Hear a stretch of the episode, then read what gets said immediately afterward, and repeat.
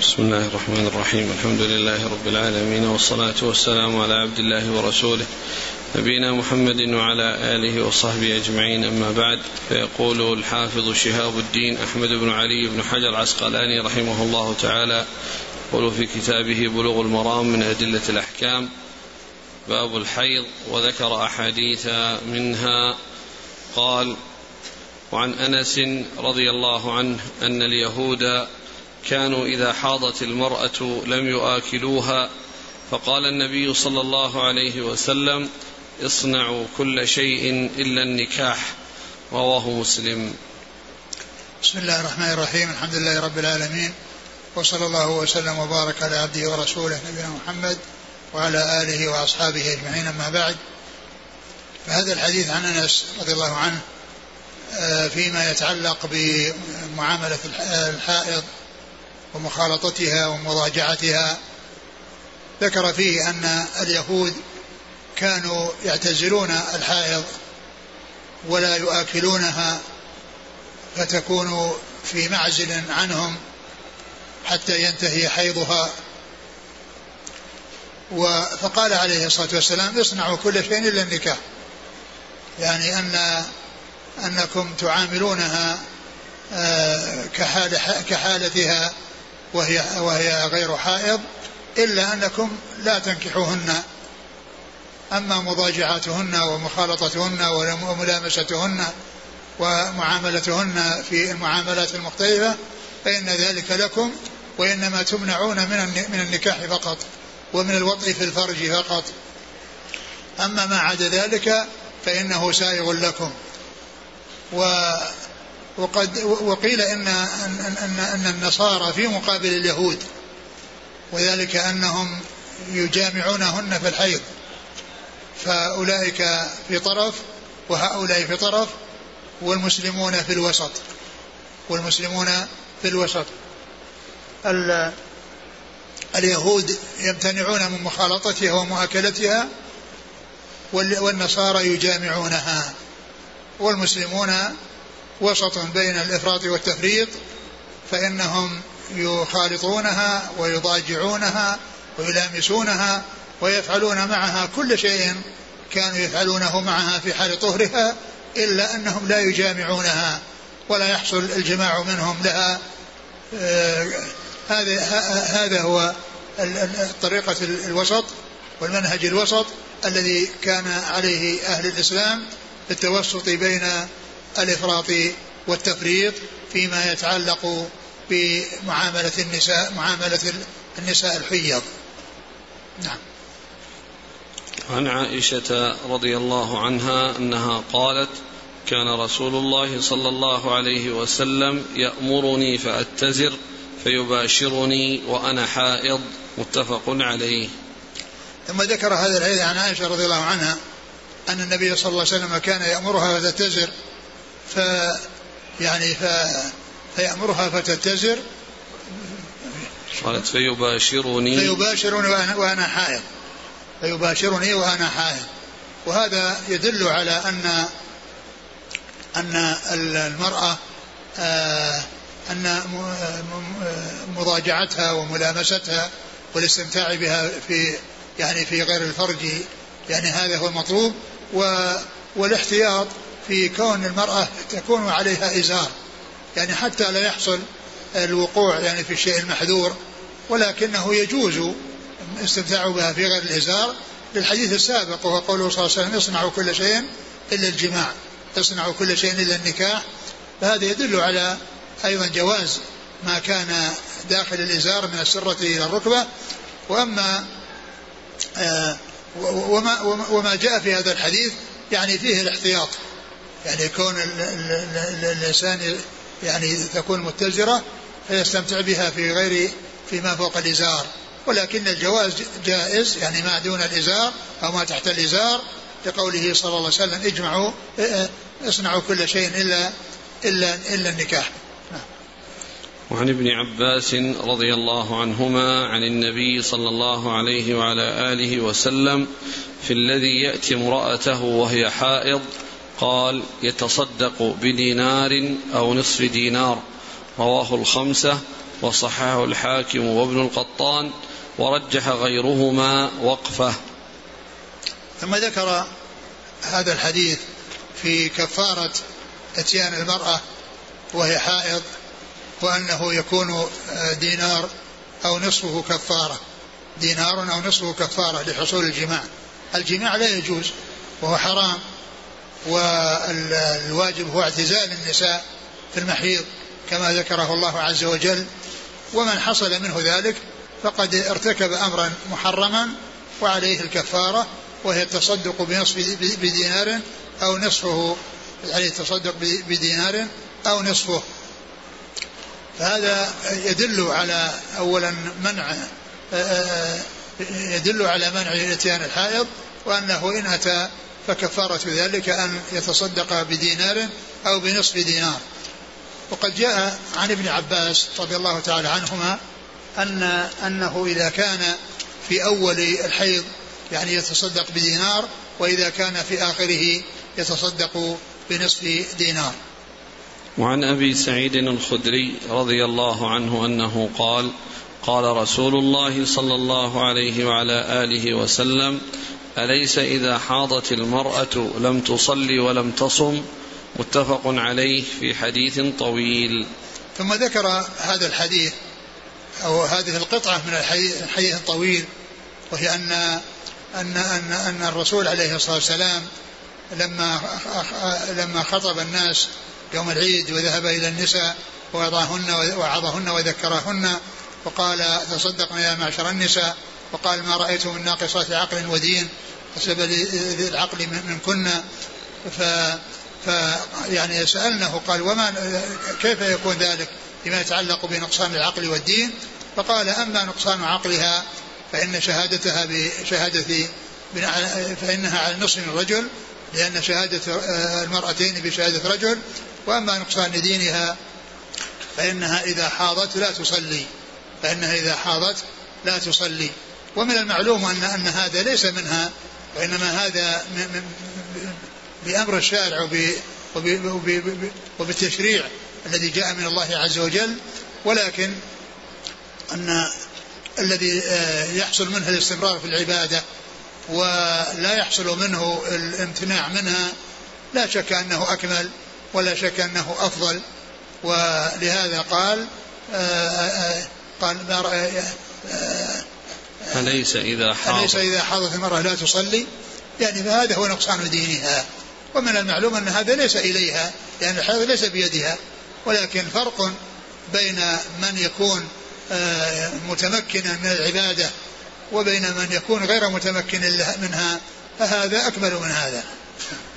وعن عائشة رضي الله عنها أنها قالت لما جئنا سرف حضت فقال النبي صلى الله عليه وسلم افعلي ما يفعل الحاج غير أن لا تطوفي بالبيت حتى تطهري. متفق عليه في حديث طويل. ثم ذكر حديث عائشة رضي الله عنها في قصة حيضها وهي محرمة بالعمرة متمتعة بها إلى الحج وأن الرسول عليه الصلاة والسلام أمرها أخبرها بأنها تفعل كل ما يفعل الحاج إلا أنها لا تطوف بالبيت حتى تطهر. إلا أنها لا تطوف بالبيت حتى تطهر.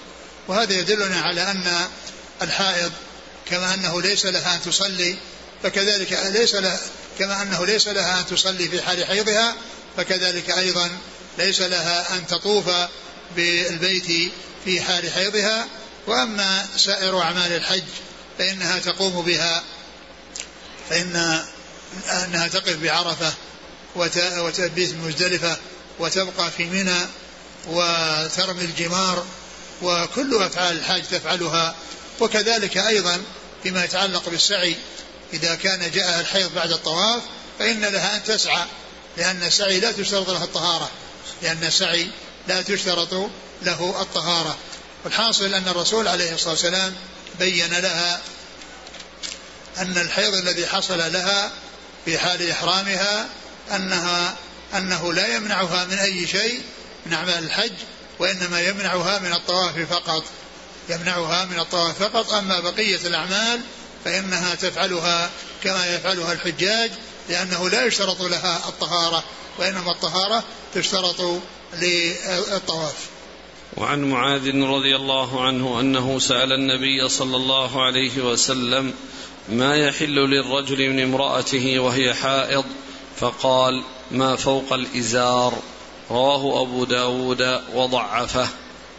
ثم ذكر هذا الحديث عن معاذ رضي الله عنه أن أنه سأل النبي صلى الله عليه وسلم ما يحل لامرأته ما يحل للرجل من امرأته وهي حائض؟ قال ما فوق الإزار. قال ما فوق الإزار. أي أن أنها أنه يستمتع بها في آه، خارج الإزار. يعني ما بعد ما فوق الإزار. والحديث آه، أورده آه، والحديث يعني عزاه إلى أبي داود وقال أنه بإسناد ضعيف. وذلك أن في يعني فيه يعني ضعف في بعض رجاله وسعد بن عبد الله. وكذلك أيضا في السماع من الراوي عن عن معاذ يعني في سماعه منه كلام. ولكن هذا الحديث مطابق للحديث السابق الذي قال قول عائشة كان يأمرني فأتزر فيباشرني وأنا حائض. فإذا معناه صحيح ومطابق للحديث الصحيح السابق المتقدم.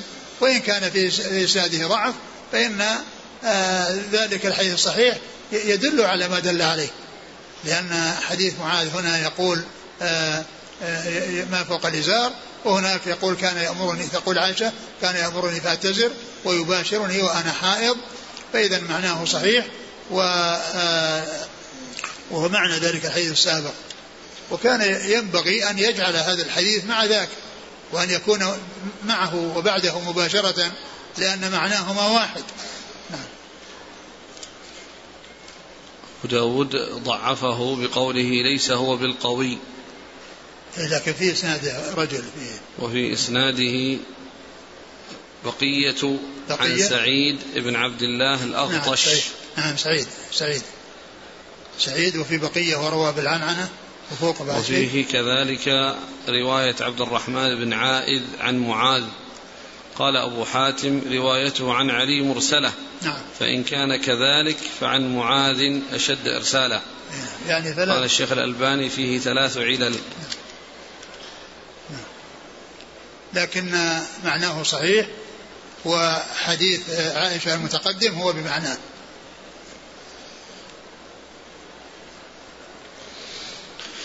وعن أم سلمة رضي الله عنها أنها كانت رضي الله عنها قالت كانت النفساء تقعد في عهد رسول الله صلى الله عليه وسلم بعد نفاسها أربعين يوما. رواه الخمسة إلا النسائي. واللفظ لأبي داود وفي لفظ له ولم يأمرها النبي صلى الله عليه وسلم بقضاء صلاة النفاس وصححه الحاكم. ثم ذكر هذا الحديث يتعلق بالنفاس. والنفاس هو يعني ما يحصل من خروج الدم من المرأة يعني بسبب الولادة فإن حكمه حكم الحيض وتعامل النفساء معاملة الحائض. بمعنى أنها لا تصوم ولا تصلي ولكنها تقضي كما أن الحائض تقضي الصوم فإن الحياة كذلك تقضي الصوم. فإن النفساء يعني فيها في حال نفاسها فإنها حكمها حكم الحائض في أحكامها. وإلا أن الحيض يعني النفاس ينتهي بالأربعين. يعني ما كان نهايته الأربعين وما زاد على ذلك فهو دم فساد. لا يمنعها من الصلاة والصيام وفي ذلك خلاف لبعض أهل العلم. أعد الحديث. كانت النفساء تقعد في عهد رسول الله صلى الله عليه وسلم بعد نفاسها أربعين يوما. يعني بعد نفاسها يعني بعد ولادتها وحصول آه، خروج الدم بسبب الولادة. لكن هذه المدة إن طهرت فيها فإنها تعتبر طاهرة. إن انقطع عنها الدم في هذه المدة تعتبر طاهرة. وإذا عاد الدم في الأربعين فإنها تعود إلى الجلوس. فإنها تعود إلى الجلوس. وأما إذا انقطع فمدة الانقطاع آه، في حدود الأربعين يعتبر طهرا.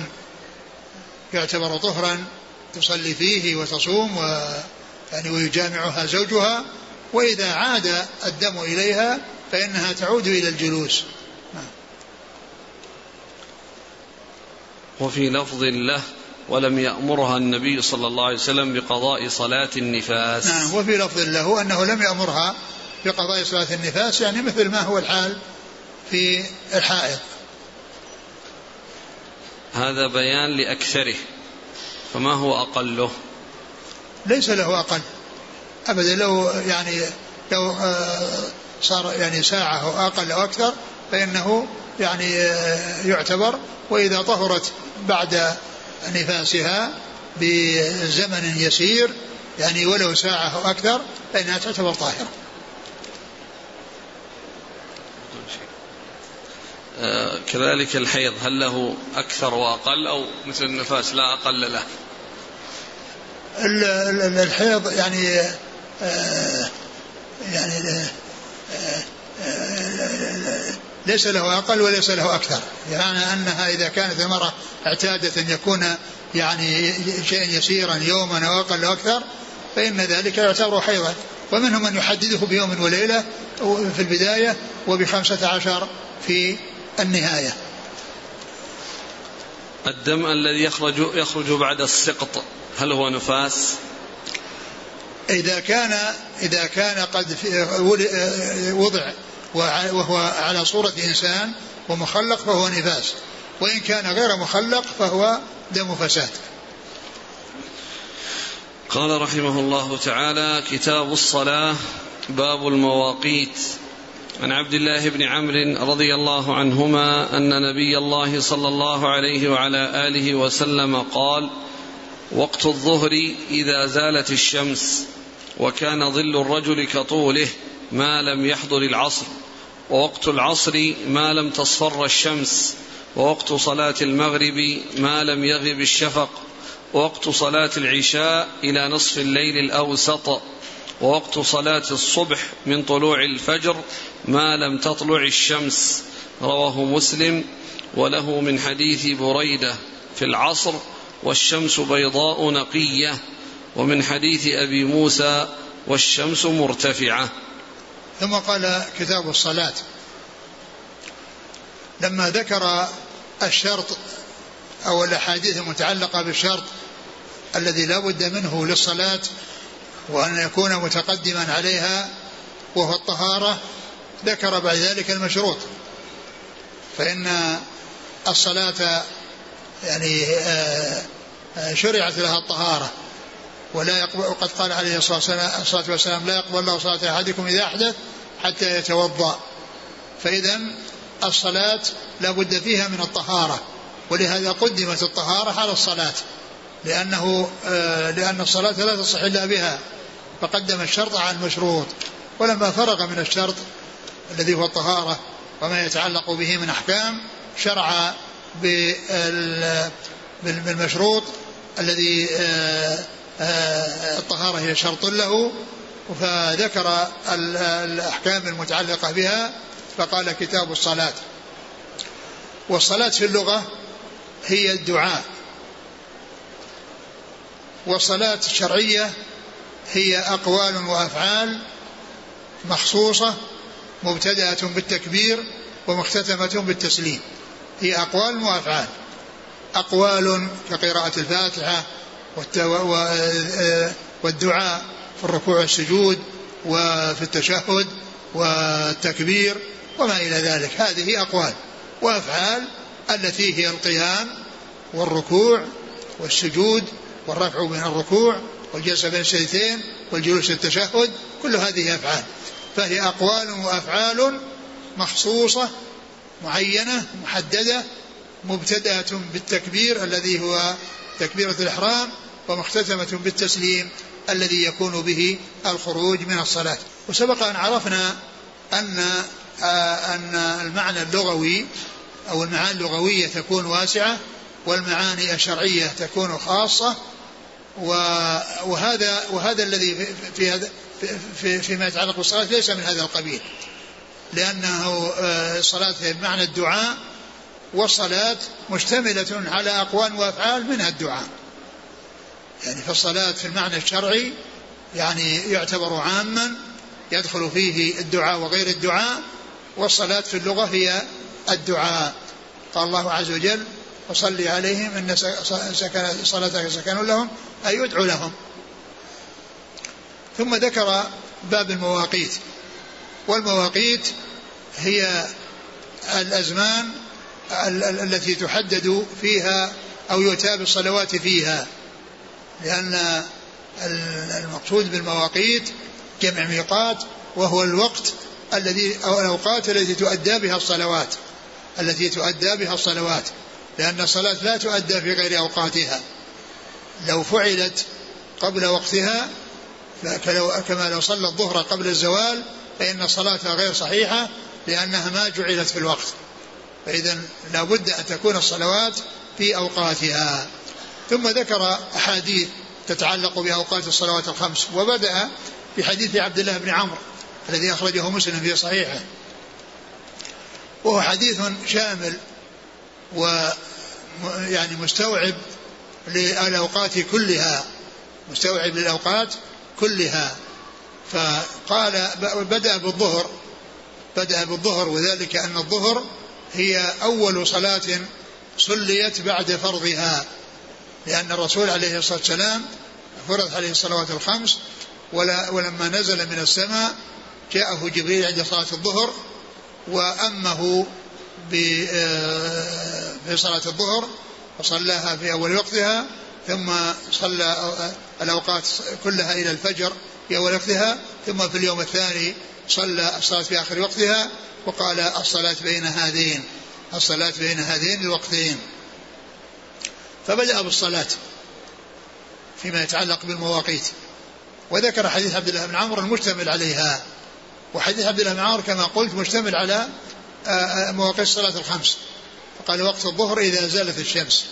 يعني إذا زالت الشمس يعني آه، بأن كانت مت... كان كان كانت من جهة الشرق والظل إلى جهة الغرب ثم صارت على الرؤوس ثم مالت إلى جهة الغرب فعند ذلك حصل وقت صلاة صلاة الظهر أو بدأ وقت صلاة الظهر. ويكون كذلك يستمر إلى أن يكون ظل كل شيء مثله إلى أن يكون كل كل شيء ظل شيء مثله. وبعد ذلك يدخل وقت العصر يدخل وقت العصر ويستمر إلى اصفرار الشمس. وهذا هو الوقت الاختياري. وأما الاضطراري فهو إلى غروب الشمس. ولكن لا يجوز تأخير الصلاة عن وقت الوقت الاختياري لكن من حصل له شيء يمنعه كأن نام ولم يستيقظ إلا قبل غروب الشمس فإنه يصليها وصلاة أداء لكن هذا وقت اضطراري لا تؤخر الصلاة إليه وإنما يؤتى بها في الوقت الاختياري وإنما يؤتى بها وقت الاضطراري للضرورة كأن يكون الإنسان يعني نائم وغير ذلك من الأشياء التي يعني تكون سببا. في عدم الاتيان في الصلاة في وقتها الاختياري. ثم المغرب من غروب الشمس إلى أن يغيب الشفق. وبعد ذلك يدخل, يدخل وقت العشاء. ويكون إلى نصف الليل. ويكون إلى نصف الليل. ثم بعد ذلك يدخل وقت الفجر. ويكون آه إلى طلوع الشمس. إلى طلوع الشمس. والفترة أو المساء الزمن الذي بين آه آه بين نصف الليل إلى طلوع الفجر هذا من العلماء من قال إنه وقت اختياري واضطراري وهم جمهور العلماء مستدلين بحديث أبي قتادة أن النبي صلى الله عليه وسلم قال ليس في النوم تفريط إنما التفريط على من يؤخر الصلاة إلى أن يأتي وقت الصلاة التي بعدها. إلى أن يأتي وقت الصلاة التي بعدها. وبعض أهل العلم يقول إن إنه ليس لها وقت اضطراري وإنما نهاية وقتها آه، هو إما ثلث الليل كما جاء في بعض الحديث أو نصف الليل. ومعلوم أن الثلث داخل في النصف. أن الثلث داخل في النصف. نعم أقرأ الحديث. وقت الظهر إذا زالت الشمس نعم. وكان ظل الرجل كطوله. يعني وكان ظل الرجل كطوله هذا للوقت لنهاية الوقت. يعني إلى إلى أن يكون ظل آه، الرجل كطوله أو ظل الشيء مثله. نعم. وكان ظل الرجل كطوله ما لم يحضر العصر. نعم. يعني إلى حين العصر لأن العصر وقتها متصل بال... وقت العصر متصل بوقت آه، الظهر. نعم ووقت العصر ما لم تصفر الشمس. يعني وقت العصر من حين يخرج وقت الظهر يعني بحيث يكون طوله يعني آه، شيء مثله إلى أن تصفر الشمس.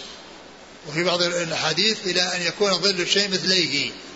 وكل هذا أوقات اختيار أوقات اختيارية. نعم. ووقت صلاة المغرب ما لم يغب الشفق. يعني من المغرب إلى أن يغيب الشفق. فإذا غاب الشفق دخل وقت العشاء. نعم. ووقت صلاة العشاء إلى نصف الليل الأوسط. ووقت صلاة العشاء إلى نصف الليل الأوسط. يعني إلى نصف الليل. ونصف الليل يعرف بمعرفة آه، زمن الغروب وزمن طلوع الفجر ثم يقسم على اثنين فيطلع النصف. وهو يتفاوت في الأوقات يعني بين بالنسبة للشتاء والصيف يعني يطول الليل ويقصر والمعتبر بذلك غروب الشمس بدايته وطلوع الفجر نهايته فيعرف المقدار الذي بين الطلوع الغروب والطلوع ثم يقسم على نصفين وعند ذلك يظهر النصف. وعند ذلك يظهر النصف. فيصلى في النصف الأول ولا يصلى في النصف الثاني. آه، وتكون الصلاة في النصف الثاني يعني آه، أداء على قول جمهور أهل العلم القائلين بأن لها وقت اضطراري وليس يعني وصلاة في غير الوقت. وتكون قضاء على قول الذين لا يقولون بأن لها وقت آه، بأن لها وقت اضطراري. وقوله النصف الأوسط يعني المقصود به النصف المقصود به النصف الأول يعني في حدود النصف الأول والليل ثلاثة أثلاث يعني الثلث الأول والثلث الأخير والثلث الأوسط ونصف الليل يكون في منتصف الثلث الأوسط ونصف الليل يكون في منتصف الثلث الأوسط. ووقت صلاة الصبح من طلوع الفجر ما لم تطلع الشمس. وصلاة الصبح من طلوع الفجر أي الفجر الثاني المعترض في الأفق إلى أن تطلع الشمس. هذا هو وقت صلاة الفجر. و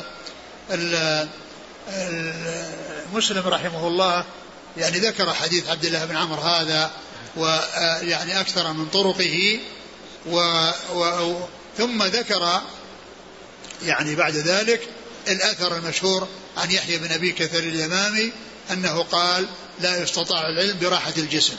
لا يستطاع العلم براحة الجسم. أتى به بعد حديث عبد الله بن عمرو بطرقه المختلفة الذي هو مشتمل أو هو أو يعني أوسع حديث يعني فيه آه، بيان أوقات الصلوات الخمس. لما جم ذكر طرقه المختلفة عقبه بقوله بإسناده إلى يحيى بن أبي كثير اليمامي أنه قال لا يستطاع العلم براحة الجسم. وله من حديث بريدة في العصر والشمس بيضاء نقية. وله من حديث بريدة والشمس بيضاء نقية. يعني بيضاء لم يحصل لها اصفرار نقية صافية لم تتغير يعني على في قوة يعني يعني في حرارتها فيها الحرارة وفيها البياض والإضاءة. يعني أنها لم تتغير يعني بمعنى أنها تحولت إلى الاصفرار. نعم. ومن حديث أبي موسى والشمس مرتفعة. ومن حديث أبي موسى والشمس مرتفعة. يعني مرتفعة عن عن عن, عن الغروب أو عن الوصول إلى الغروب. نعم.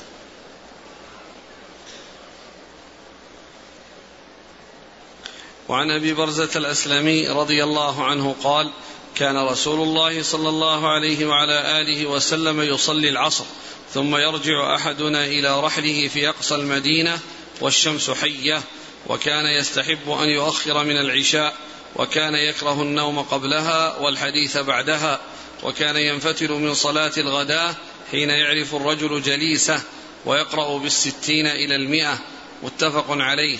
وعندهما من حديث جابر والعشاء أحيانا وأحيانا إذا رآهم اجتمعوا عجل وإذا رآهم أبطأوا أخر. والصبح كان صلى الله عليه وسلم يصليها بغلس. ولمسلم من حديث أبي موسى فأقام الفجر حين انشق الفجر والناس لا يكاد يعرف بعضهم بعضا. ثم ذكر هذا الحديث عن النبي حديث أبي برزة رضي الله عنه في أوقات الصلاة قال كان الرسول صلى الله عليه وسلم يصلي العصر ثم يرجع أحدنا إلى رحله في أقصى المدينة والشمس حية. كان النبي صلى الله عليه وسلم يصلي العصر يعني في أول وقتها ويرجع أحدنا إلى رحله في أقصى المدينة والشمس حية يعني في يعني في حرارتها وإضاءتها ويعني آه، يذهب إلى رحله يعني منزله يعني يصل إلى منزله والشمس لم تتأثر ولم تتغير. بل هي على صفائها ونقائها وحرارتها فلم يحصل لها شيء من الاصفرار. لم يحصل لها شيء من الاصفرار. معنى ذلك أنه يصلي الصلاة في أول وقتها. نعم. ثم يرجع أحدنا إلى رحله في أقصى المدينة والشمس حية وكان يستحب أن يؤخر من العشاء. وكان يستحب أن يؤخر من العشاء. يعني العشاء كان يحب تأخيرها ولكنه آه، كان يعني يحب الرفق بأمته ويشق عليه ما يشق عليها فكان يحب أن يؤخرها ولولا المشقة عليهم آه، لصار إلى التأخير ولكنه خشية المشقة عليهم كان يصليها في أول وقتها ولكنه يصليها أحيانا آه، في أول وقت في أول وقت وأحيانا يؤخرها وهذا على حسب آه، يعني كونهم يجتمعون فيصلي بهم وكونهم يتأخرون فيؤخر الصلاة. وكان يكره النوم قبلها والحديث بعدها. يكره النوم قبلها لئلا يؤدي ذلك إلى النوم عنها إذا كل الإنسان ينام عنها حتى يخرج وقتها. فكان يكره النوم قبلها. لئلا يؤدي إلى فواتها وتأخيرها عن وقتها. وكان يكره الحديث بعدها لئلا يعني آه، ينشغل بالحديث آه، عن النوم ثم بعد ذلك ينام فيترتب على ذلك أنه يؤثر ذلك على صلاة الفجر أو يؤثر على صلاته من الليل يؤثر على صلاته من الليل إذا كان يصلي في آخر الليل. فكان يكره النوم يكره الحديث بعدها لذلك وكان عليه الصلاة والسلام يسمر مع أبي بكر لمصالح المسلمين فإذا كان حصل شيء من ذلك لفائدة ولم يترتب عليه مضرة فإنه لا بأس بذلك. وكان ينفتل من صلاة الغداة حين يعرف الرجل جليسه. وكان ينفتل يعني ينصرف وينتهي من صلاة الفجر حين يعرف الرجل جليسه حين يعرف الرجل جليسه. ف آه، وهذا يعني يدل على أن, أن, أن أنه يصليها في أول وقتها وأنه إذا فتل من الصلاة يعني آه، آه، يعرف جليسه الذي بجواره. نعم. ويقرأ بالستين إلى المئة. ويقرأ بالستين إلى المئة. يقرأ بالستين إلى المئة إذا طول قرأ بالمئة وإذا قصر وأتى بالقراءة يعني آه، ليست مطولة فإنها تكون في الستين يعني بين الستين إلى المئة. إن طول بلغ مئة وإن لم يطول فإنه يكون في حدود الستين. وعندهما من حديث جابر والعشاء أحيانا وأحيانا إذا رآهم اجتمعوا عجل وإذا رآهم أبطأوا أخر. نعم. والصبح كان صلى الله عليه وسلم يصليها بغلس. والصبح كان يصليها بغلس يعني في ظلمة في آخر ظلمة آخر الليل. ظلمة آخر الليل يصليها بغلس. هذا يقال لها الغلس ظلمة آخر الليل وكان يصليها في أول وقتها بغلس. أي في وقت الظلام نعم. ولمسلم من حديث أبي موسى فأقام الفجر حين انشق الفجر والناس لا يكاد يعرف بعضهم بعضا. وهذا فيه الصلاة في أول وقتها وأنه قام الفجر يعني أقيم الصلاة ودخل الصلاة يعني حين انشق الفجر في أول دخول الفجر والناس لا يعرف يكاد يعرف بعضهم بعضا. وعن رافع بن خديج لأن كان, لأن كان ما عندهم مصابيح. ما كان فيه إلا الظلام نعم وعن رافع بن خديج رضي الله عنه أنه قال كنا نصلي المغرب مع النبي صلى الله عليه وسلم فينصرف أحدنا وإنه ليبصر مواقع نبله. متفق عليه. ثم ذكر حديث رافع بن خديج فيما يتعلق بصلاة المغرب وأنه كان يصليها في أول وقتها. وأنه كان ينفتل من الصلاة وينصرف من الصلاة وأحدهم يعرف مواقع نبله. يعني المكان الذي يقع فيه النبل السهم إذا اطلقه يراه لأن النهار لا يزال والضوء الضوء لا يزال. يعني ضوء النهار لا يزال باقيا. معناه أنه صلى صلاته في أول وقتها وبعد ذلك كان الواحد منهم يعني يبصر الموقع الذي يقع فيه نبله إذا أرسله. إذا أرسل السهم يعرف المكان الذي وقع فيه يراه لأن الضياء والظلام لم يأتي لأن الظلام موجود الضياء موجود والظلام لم يأتي. نعم. وعن عائشة رضي الله عنها أنها قالت أعتم رسول الله صلى الله عليه وسلم ذات ليلة بالعشاء حتى ذهب عامة الليل ثم خرج فصلى وقال إنه لوقتها لولا أن أشق على أمتي. رواه مسلم. ثم ذكر هذا الحديث أن النبي صلى الله عليه وسلم أعتم أي أخر يعني الصلاة صلاة العشاء يعني أخرها أي أعتمها يعتم بالعشاء يعني أخرها. وقال إنه له إنه لا وقتها أي الوقت المختار والوقت الأفضل لولا أن أشق على أمتي. ولكنه صلى الله عليه وسلم كان يترك يعني آه ذلك الوقت المختار لئلا يحصل مشقة على أمته صلى الله عليه وسلم فكان يصليها غالبا في أول وقتها. نعم. وعن أبي هريرة رضي الله عنه أنه قال قال رسول الله صلى الله عليه وعلى آله وسلم إذا اشتد الحر فأبردوا بالصلاة فإن شدة الحر من فيح جهنم. متفق عليه. ثم ذكر هذا الحديث يتعلق بصلاة الظهر وصلاة الظهر تصلى في أول وقتها لكنه إذا اشتد الحر فإنها يبرد بها. يعني معناها أن الناس يعني يفعلونها في وقت البراد.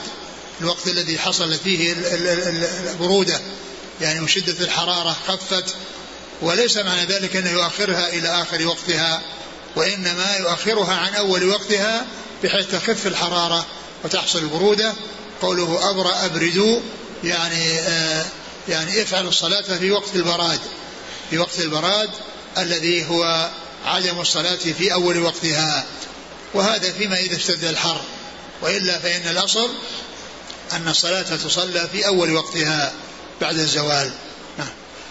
وعن رافع بن خديج رضي الله عنه أنه قال قال رسول الله صلى الله عليه وعلى آله وسلم أصبحوا بالصبح فإنه أعظم لأجوركم. رواه الخمسة وصححه الترمذي وابن حبان. ثم قال ذكر الحديث أصبحوا بالصبح فإنه أعظم لأجوركم.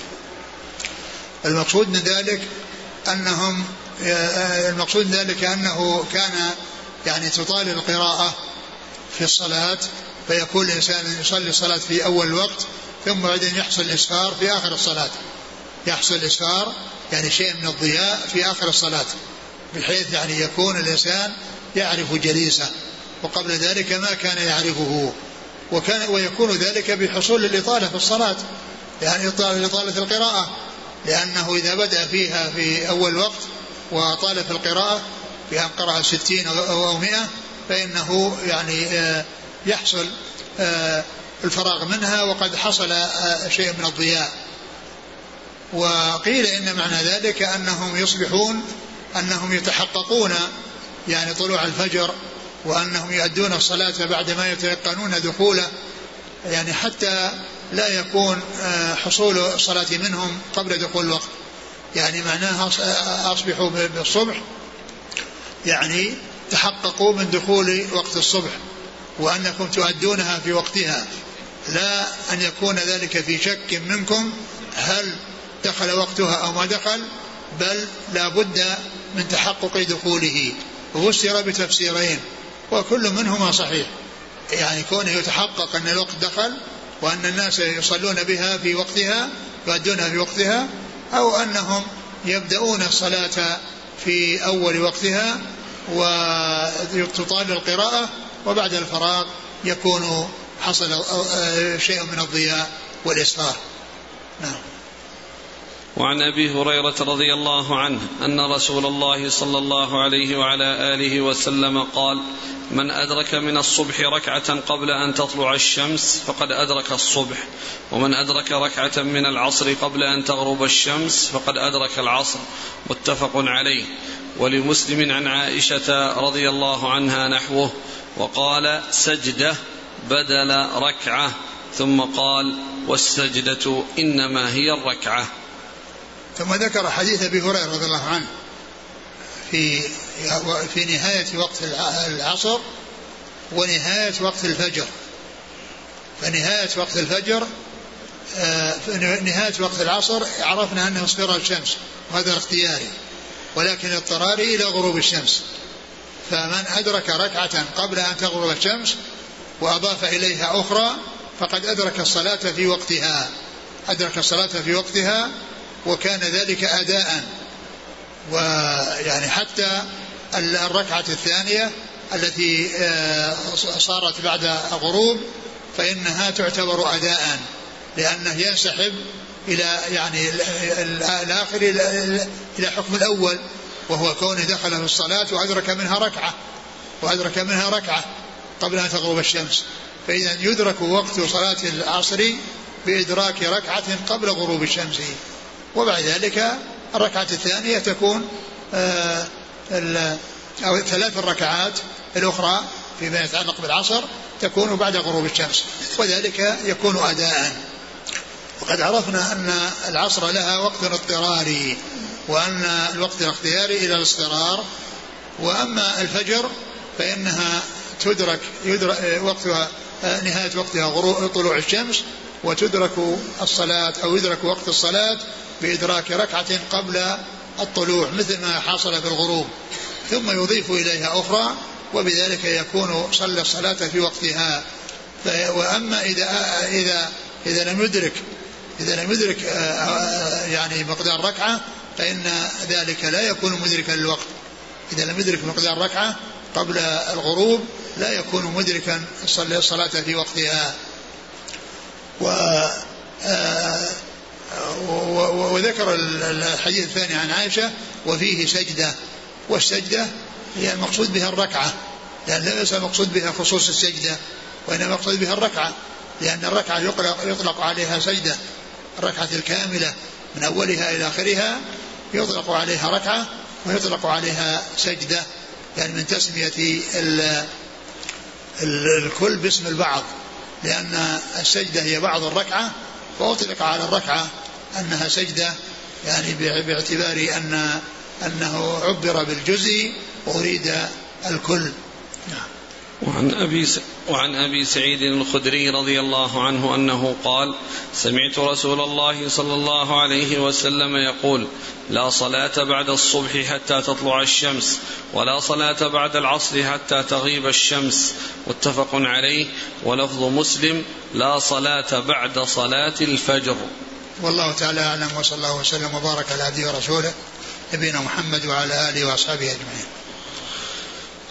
جزاكم الله خيرا وبارك الله فيكم ألهمكم الله الصواب ووفقكم للحق شافاكم الله وعافاكم ونفعنا الله ما سمعنا غفر الله لنا ولكم وللمسلمين أجمعين آمين آمين.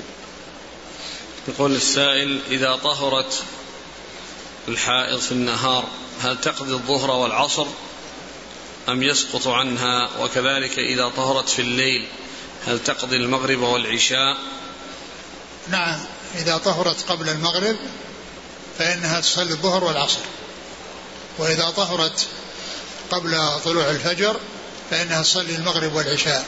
هذا على قول جمهور أهل العلم أن أن الصلاة يعني صلاة العشاء يمتد وقتها الاضطراري إلى طلوع الفجر.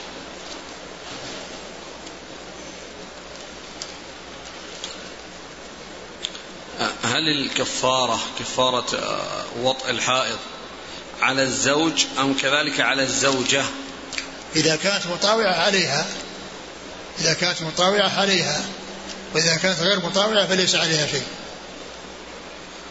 وهل تلك الكفارة على الوجوب أو الاستحباب؟ الوجوب.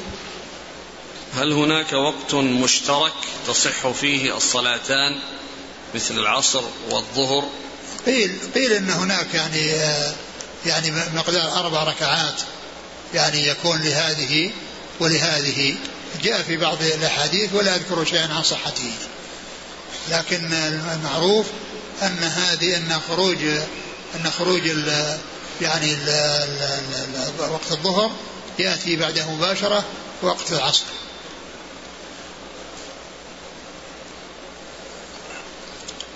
جاءت أسئلة في المقدار ما يتصدق به الآن من جامع في حال الحيض. هو قيل أنها أربعة مثاقيل وربع من الدينار. الدينار من الذهب آه، مقداره أربعة أربعة غرامات. أربعة غرامات وربع غرام. هذا المثقال. نعم. المثقال؟ لا هو الغرام غرامات. والدينار كم فيه؟ الدينار معلوم إن النصاب 92 غرام. النصاب من الذهب 92 غرام والدينار الواحد يعادل يعني الكفارة أو اللي هو اللي هو الدينار مقداره أربع غرامات وربع غرام. يعني قيمته قيمة هذه الإغرامات من العملة المتداولة هي التي يصدق بها. يعني الآن لو قلنا الإغرام 100 ريال ها؟ لو قلنا الإغرام 100 ريال في 400 وكسر؟ لا بس يعني على حسب لأن الإغرامات كما هو معلوم يعني قيمتها فرضنا فرضا. ترتفع وتنخفض يعني زادت أو نقصت. المهم قيمة أربعة غرامات وربع من من الذهب هو مقدار الكفارة التي هي دينار. يقول عندنا في البلد في الصيف خاصة يؤخرون الظهر إلى ما بعد العصر إلى الخامسة مساء. فما حكم هذا الفعل؟ مع العلم بأن الحر يكون شديدا. لا يجوز لا يجوز تأخير الصلاة عن وقتها. لا يجوز تأخير الصلاة عن وقتها كيف تؤخر الظهر إلى إلى العصر؟ كيف تؤخر الظهر إلى العصر؟ وإنما المقصود من ذلك بعد الزوال وبعد شدة الحر التي تكون عند كون الشمس على الرؤوس ف وتميل قليلا يعني آه، آه، تؤخر حتى تذهب إلى جهة الغرب وتخف حرارتها. من أخر صلاة الصبح إلى طلوع الشمس أو أخر العصر إلى غروب الشمس. فما حكم صلاته؟ ما إيش؟ من أخر صلاة الصبح إلى طلوعها طلوع الشمس أو أخر العصر إلى غروب الشمس. ما حكم صلاته؟ معلوم أن أن أن الإنسان لا يجوز أن يأخر الصلاة عن وقتها إلا مضطرا. أما في الاختيار فإن ذلك حرام. فإن ذلك حرام ولا يجوز له ذلك. ومن أهل العلم من قال إن, إن أنه لا تصح صلاته. ويعني ومنهم من يحكم بكفره إذا كان متعمدا أنه يصليها بعد طلوع الشمس. هل يجوز تأخير راتبة العشاء إلى ما بعد نصف الليل؟ راتبة العشاء يؤتى بها بعد العشاء مباشرة لأنها راتبة متصلة بها. راتبة متصلة بها لكن إن انشغل عنها فله أن يأتي بها. إن انشغل فله أن يأتي.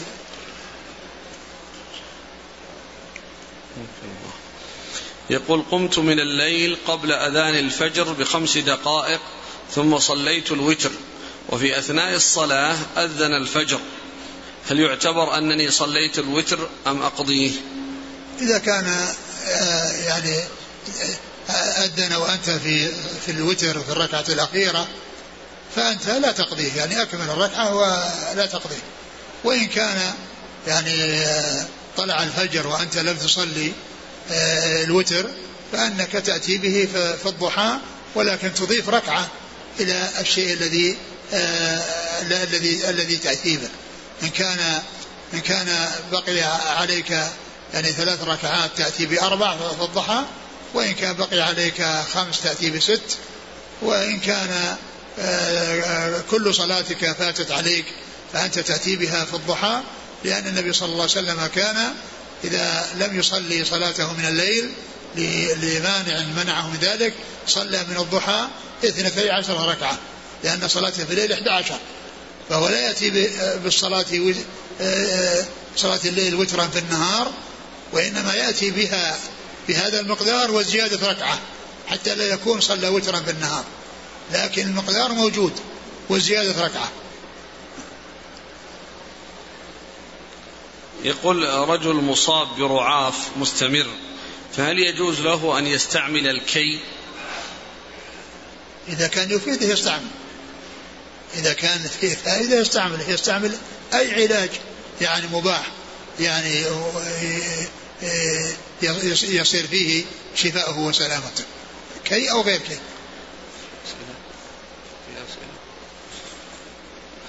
أيهما أفضل لطالب العلم أن يبدأ بحفظ بلوغ المرام أم يبدأ بحفظ عمدة الأحكام؟ قبل ذلك عليه أن يكون حافظا للقرآن. لأن حفظ القرآن مقدم على حفظ الأحاديث. وأما فيما يتعلق بكتب الحديث فينبغي أولا أن يحفظ الأربعين النووية التي هي من جوامع كلمة صلى الله عليه وسلم. وهي أحاديث قليلة واعتني بها في, في, في شروحها. وبعد ذلك يبدأ بعمدة الأحكام لأنها كلها أحاديث متفق عليها وأحاديث صحيحة رواها البخاري ومسلم. يقول هل يقع الطلاق بالكتابة بدون تلفظ؟ نعم يقع. يقع بالكتابة. ما معنى قول عائشة رضي الله عنها حتى ذهب عامة الليل؟ يعني كثيره وليس أكثره لأن لأن نصف الليل هو آخر وقت العشاء فمقداه كثيره وليس عامته يعني معناه غالبه وإنما كثيره. هل بمجرد التكبير في صلاة العصر قبل غروب الشمس يكون قد أدرك العصر وأدرك الركعة؟ لا. أبدا مجرد التكبير إحنا قلنا لازم لازم يكون أدرك ركعة كاملة. رجل وقوفه في الصلاة أشبه بالركوع.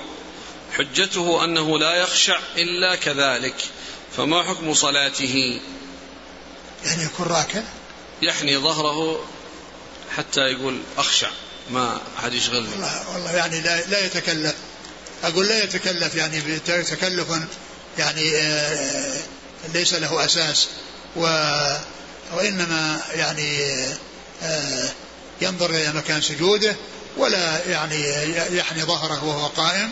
لأن ما يعلم شيء يدل عليه أنه يصلي وقد حنى ظهره يعني آه، حتى يكون قريب من الركوع أو يعني يميل إلى الركوع. وإنما حني الظهر إنما يكون الركوع فليس الإنسان يأتي بشيء ليس له أساس. ما ذكره النبي صلى الله عليه وسلم عن قيام داود عليه الصلاة والسلام؟ هل نحسب ذلك من صلاة المغرب أو من بعد صلاة العشاء؟ معلوم أن أن صلاة الليل ما تكون إلا بعد صلاة العشاء. صلاة الليل تكون بعد صلاة العشاء. ليس يعني آه، قبل صلاة العشاء. صلاة الليل يعني تبدأ بعد صلاة العشاء يعني بعد راتبة العشاء ثم بعد ذلك يأتي صلاة الليل. صلاة الليل تبدأ بعد صلاة العشاء سواء أديت العشاء في وقتها أو جمعت مع المغرب في أول وقت المغرب. فلو جمعت العشاء مع المغرب في أول وقتها بعد صلاة العشاء بعد المغرب بعد مع صلاة المغرب مجموعة مع المغرب يبدأ وقت صلاة الليل. إذا هي بعد صلاة العشاء سواء أديت الصلاة في وقتها أو جمعت العشاء مع المغرب عند ذلك يبدأ صلاة تبدأ صلاة الليل.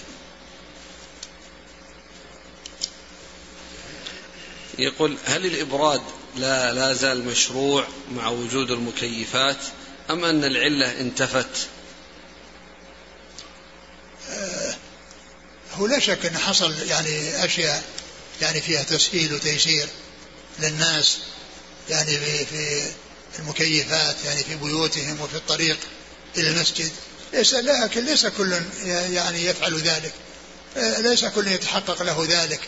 يعني ف فالإبراد يعني مشروع. الإبراد مشروع. يقول هل يأثم من ترك صلاة الوتر؟ نعم هذه من السنن المؤكدة التي يعني جاء عن بعض أهل العلم يعني الذم لمن لمن لا يصليها. يعني جاء عن الإمام أحمد أنه قال أنه رجل سوء الذي لا يصلي الوتر رجل سوء. يقول إذا خرج المذي هل يجب غسل الذكر بالماء والصابون أم يجزئه الماء فقط؟ لا ما يحتاج إلى صابون. الحائض تفعل ما يفعله الحاج غير ألا تطوف بالبيت. السؤال هل يسقط الطواف في حقها مطلقا؟ هل؟ يسقط الطواف في حقها مطلقا؟ لا الطواف الذي هو طواف الوداع يسقط عنها. وأما طواف الإفاضة فهو ركن من أركان الحج لا يتم إلا الحج اللابد فعليها أن تنتظر حتى تطهر أو تسافر إذا كان السفر سهلا والرجوع سهلا. ثم تأتي يعني لكن لا يقربها زوجها حتى تؤدي هذا الركن الذي هو آه، طواف الإفاضة. يسأل عن كتاب الإلمام لابن دقيق العيد. هو الإمام بس أنا ما أعرف عنه شيء لا لا أعرف عنه شيئا. الشيخ كأنه ذكره باللام الإلمام وشرحه الإمام. لا هو كثيرا ما يذكرون الإمام. حسب ما ذكر شرح إيش؟ إيش؟ الإلمام لابن دقيق العيد في الأحكام وشرحه الإلمام باللام وشرحه الإمام قال شيخ الألباني أي الشرح؟ الشرح الإمام الإمام؟ إيه؟ الإمام هو الشرح؟ نعم آه هو الإمام؟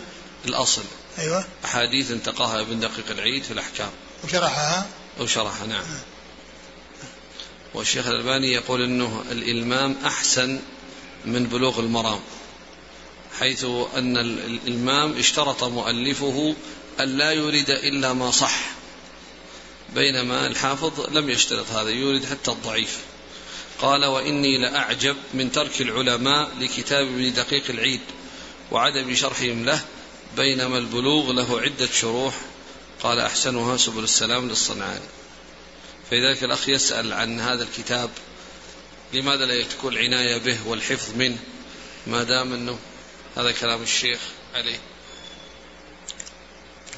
العلماء اعتنوا بهذا لأنه الذي اشتهر عندهم ولأن يعني أقول هو الذي اشتهر عند العلماء من ناحية أن صاحبه له شهرة عظيمة له شهرة عظيمة في علم الرواية والدراية. هذا هو الذي جعله جعل الناس يقبلون عليه. يقول هل يجوز أن أعطي زكاة مالي لأختي حتى تتزوج به؟ أبي ليس عنده ما يكفي لزواجها. أختك لها حق عليك غير الزكاة. فأنت عليك أن تحسن إليها وتساعدها وتعينها من غير الزكاة.